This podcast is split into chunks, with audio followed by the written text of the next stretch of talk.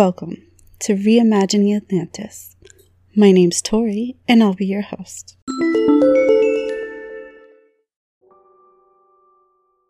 My friends, again, you're here. Thank you. I really do love that you listen and you come back week after week. It means so much to me. Keeps me motivated. I feel the pressure every week to make sure I have something recorded to give to you guys to enjoy. My heart continues to ache for the people in Pakistan who are suffering from the Great Deluge. Watching these videos, it really puts into perspective how the ancients could see this as worldwide. Science has done the math, and even with all of the ice melted everywhere, the entire Earth would not be underwater. So, a worldwide water world would not be possible with the amount of water that this planet has. Still, the people of Pakistan did not have a place to call home. To them, it might as well have been a worldwide flood. Stay safe and know that the West is with you. This episode focuses on Plato and his dialogues. He was pushing an agenda, and we need to understand his motivations to understand the Critias and Timaeus. My thought started with the precursor to the Olympic Games and ended with a very brief overview of Plato's other dialogues. I know that I need to get into more detail at another point, and I probably will. Just to point out that there are major universities who detail Plato's works and none really agree with each other. That is the point of philosophy, right? Throughout writing this, I found a little new rabbit hole that I went down, and I'll spend the next week exploring it. I sometimes feel like I won't catch all of the meanings the first go around, so I'll read it through until it hits me just the right way. Sometimes I have new information, and when I revisit an old idea, it sparks something new. I am excited. I have become pen pals with one of my favorite retired professors of Greek mythology. I get to ask my multi loaded questions about mythology, and I get to trade with my multi loaded answers in computer science. It's hard to decide which I love more the future or the past. One thing is for certain I'm not too interested in the present. As always, my sources are in the episode description. If you are interested in reading about the, the Critias and Timaeus yourself, I've linked it as well.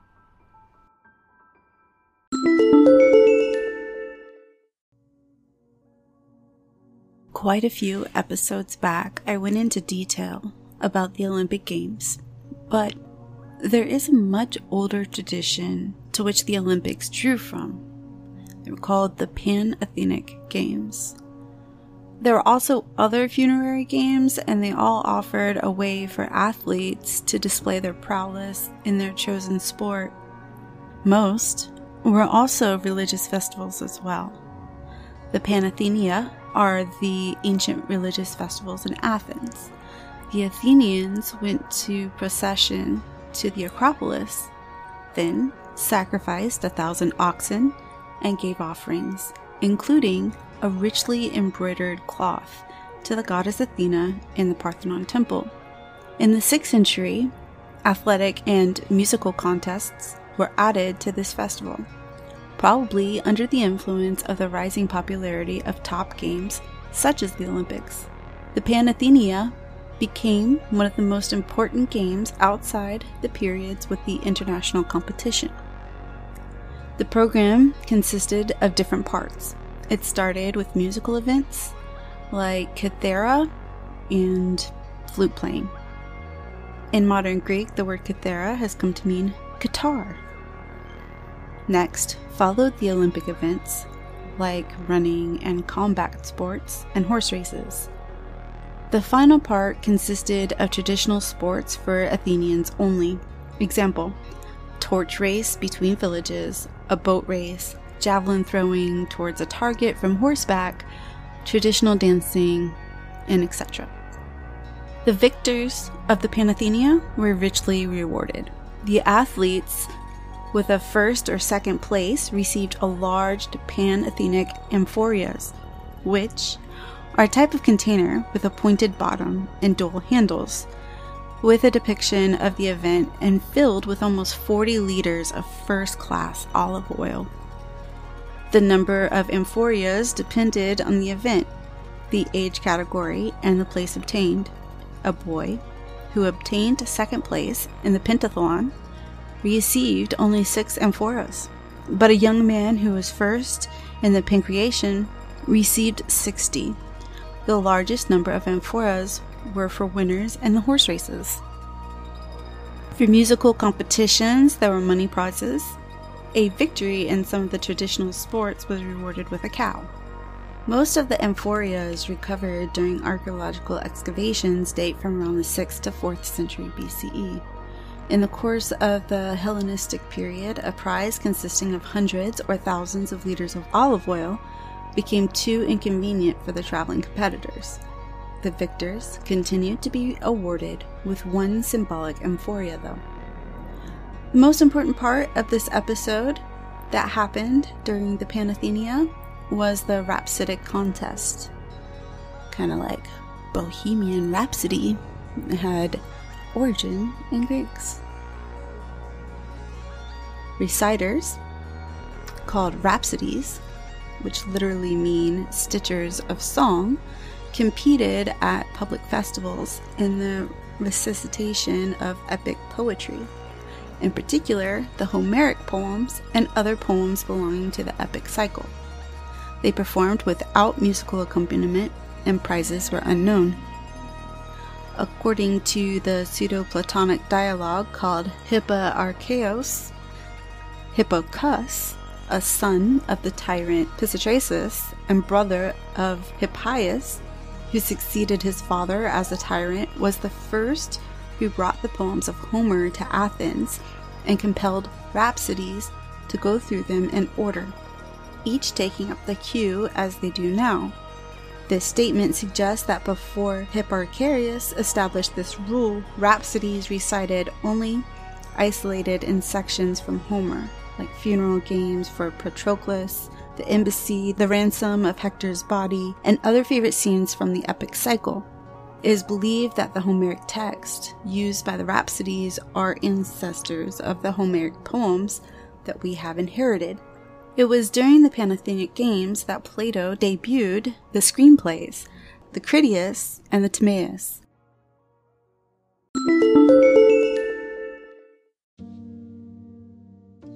Plato was actually never a character in any of his screenplays. He always portrayed his teacher, Socrates. Dude. Socrates didn't believe in writing anything down so any of Socrates' actual works is gone. Think of Plato as like a director to a movie. Directors are rarely shown in their own movies unless they're like cameos. In the first play, that was presumably displayed on day one of the Panathenaea, had four main characters Critias, Hermocrates, Timaeus, and Socrates. To make everything so much more confusing, there were two people named Critias. Critias I was an ancient Athenian political figure and an author born in Athens in the year 460 BCE. This would roughly be 100 years before Plato wrote about it, and died in the year 403 BCE. Critias was the son of Callaeschrus and first cousin of Plato's mother, Perictione.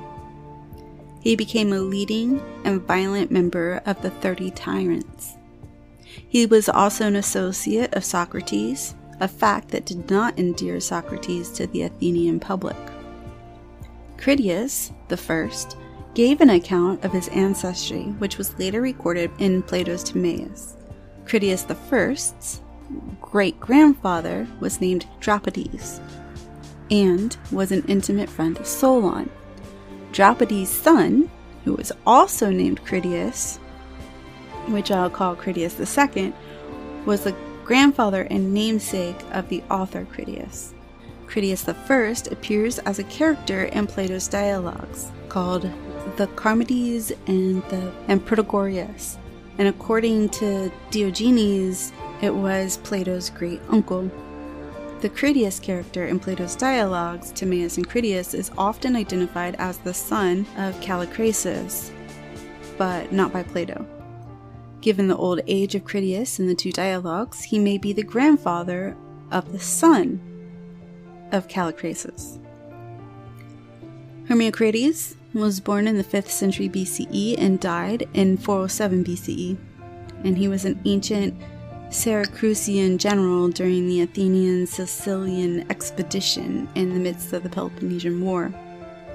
The first historical reference to Hermocrates comes from Thucydides, where he appears at the Congress of Gela in 204 BCE giving a speech demanding the Sicilian Greeks stop their quarreling and unite against the Athenians, who had been attacking the Sicilian cities for supporting Corinth. Hermocrates is also mentioned by Xenophon, Plutarch, and Polynices. Hermocrates appears as a character in the novel Chaereas and Callirrhoe, written by the ancient Greek author Chariton. In the novel, he appears as the father of Callirrhoe, one of the main characters in the story. Timaeus is less concrete and is believed to be a fictional character made up by Plato. He appears as a philosopher of the Pythagorean school. If there ever existed a historical Timaeus of Locri, he would have lived in the 5th century BCE. But his historicity is dubious since he only appears as a literary figure in Plato. All other ancient sources are either based on Plato or are all fictional accounts. Timaeus appears as a wealthy aristocrat from Greek colony of Locroi, that's present day in Calabaria, who had served in high offices in his native town before coming to Athens. He appears competent in all areas of ancient philosophy, especially natural philosophy and astronomy. Socrates was born in the year 470 BCE and died in 399 BCE. He was a Greek philosopher from Athens and died by ingesting hemlock after being found guilty by trial for two charges. The charges were impiety against the pantheon of Athens and corruption of the youth of the city state. The accusers cited two impious acts by Socrates failing to acknowledge the gods that the city acknowledges and introducing new deities. He is credited as the founder of Western philosophy and among the first moral philosophers of ethical tradition of thought. Socrates authored no texts and is known mainly through posthumous accounts of classical writers, particularly his students Plato and Xenophon.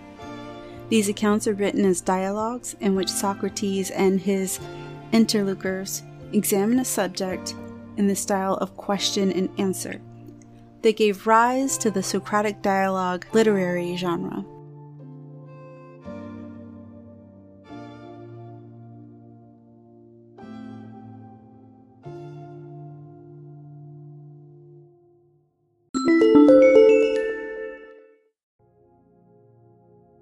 Plato wrote the screenplay Critias in the year 360 BCE, and the characters depicted are from 50 to 100 years in the past. Fifteen years before Plato wrote Critias, he wrote another more famous screenplay called The Republic. The Republic was about justice, the order and the character of a just city state, and the just man. Plato's last screenplay was called The Laws. The conversation depicted in the work's 12 books begin with the question of who is given the credit for establishing a civilization's laws. Its musings on the ethics of government and law have established it as a classical political philosophy alongside Plato's more widely read Republic. Scholars generally agree that Plato wrote this dialogue as an older man, having failed in his effort to guide the rule of the tyrant Dionysius I Syracuse, instead, having been thrown in prison. These events are alluded to in the seventh letter, the text is noteworthy, as Plato only undisputed dialogue not to feature Socrates. The Athenian stranger, who resembles Socrates but whose name is never mentioned, joins the two other on a religious pilgrimage from Knossos to the cave of Zeus, and that's in Crete, by the Minoan temple. Knossos is the name of the palace where Minos' palace is situated. The entire dialogue takes place during this journey, which mimics the action of Minos, said by the Cretians to have made their ancient laws. Minos walked this path every nine years in order to receive instruction from Zeus on lawgiving. It is also said to be the longest day of the year, allowing for the densely packed 12 chapters. By the end of the third book, one of the characters announced that he has, in fact, been given the responsibility of creating the laws for a new Cretan colony, and that he would like the Athenian stranger's assistance.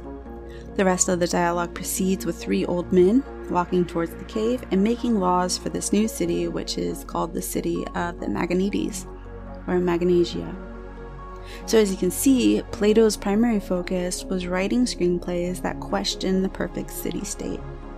The screenplays for Critias and Timaeus are dialogues written in between two other plays, which are the same topic of a perfect society. It's also worth noting that Plato is attributed as being the first to create screenplays that depict dialogues between people. And there are entire lectures online from reputable universities about how the New Testament of the Bible was a Platonic knockoff. The Republic ponders the questions what is a just government and what is a just person? In the dialogue, Socrates discusses the meaning of justice and whether the just man is happier than the unjust man with various Athenians and foreigners. They consider the nature of existing regimes and then proposes a series of different hypothetical cities in comparison. They also discuss the theory of forms, the immortality of the soul, and the role of the philosopher of poetry in society. The dialogue setting seems to be during the Peloponnesian War. One character says that justice is, quote, the art which gives good to friends and evil to enemies. Another argues, quote, justice is nothing else than the interest of the stronger. Socrates overturns their definitions and says that it is to one's advantage to be just and disadvantage to be unjust. As the two continue to argue about the meaning of justice, Socrates tells the story of Gyges, who, with the help of a ring that turns him invisible, achieves great advantages for himself committing injustices. It's very Tolkien-esque isn't it? Anyway, the story ponders whether a rational, intelligent person who has no need to fear negative consequences for committing an injustice would nevertheless act justly. To shorten this just a bit, Plato suggests that the perfect society would have overt communism. The inhabitants would not own property, both male and female guardians ought to receive the same education, human reproduction ought to be regulated by the state, and all offspring should be ignorant of their actual biological parents, and the land should be ruled by philosopher kings.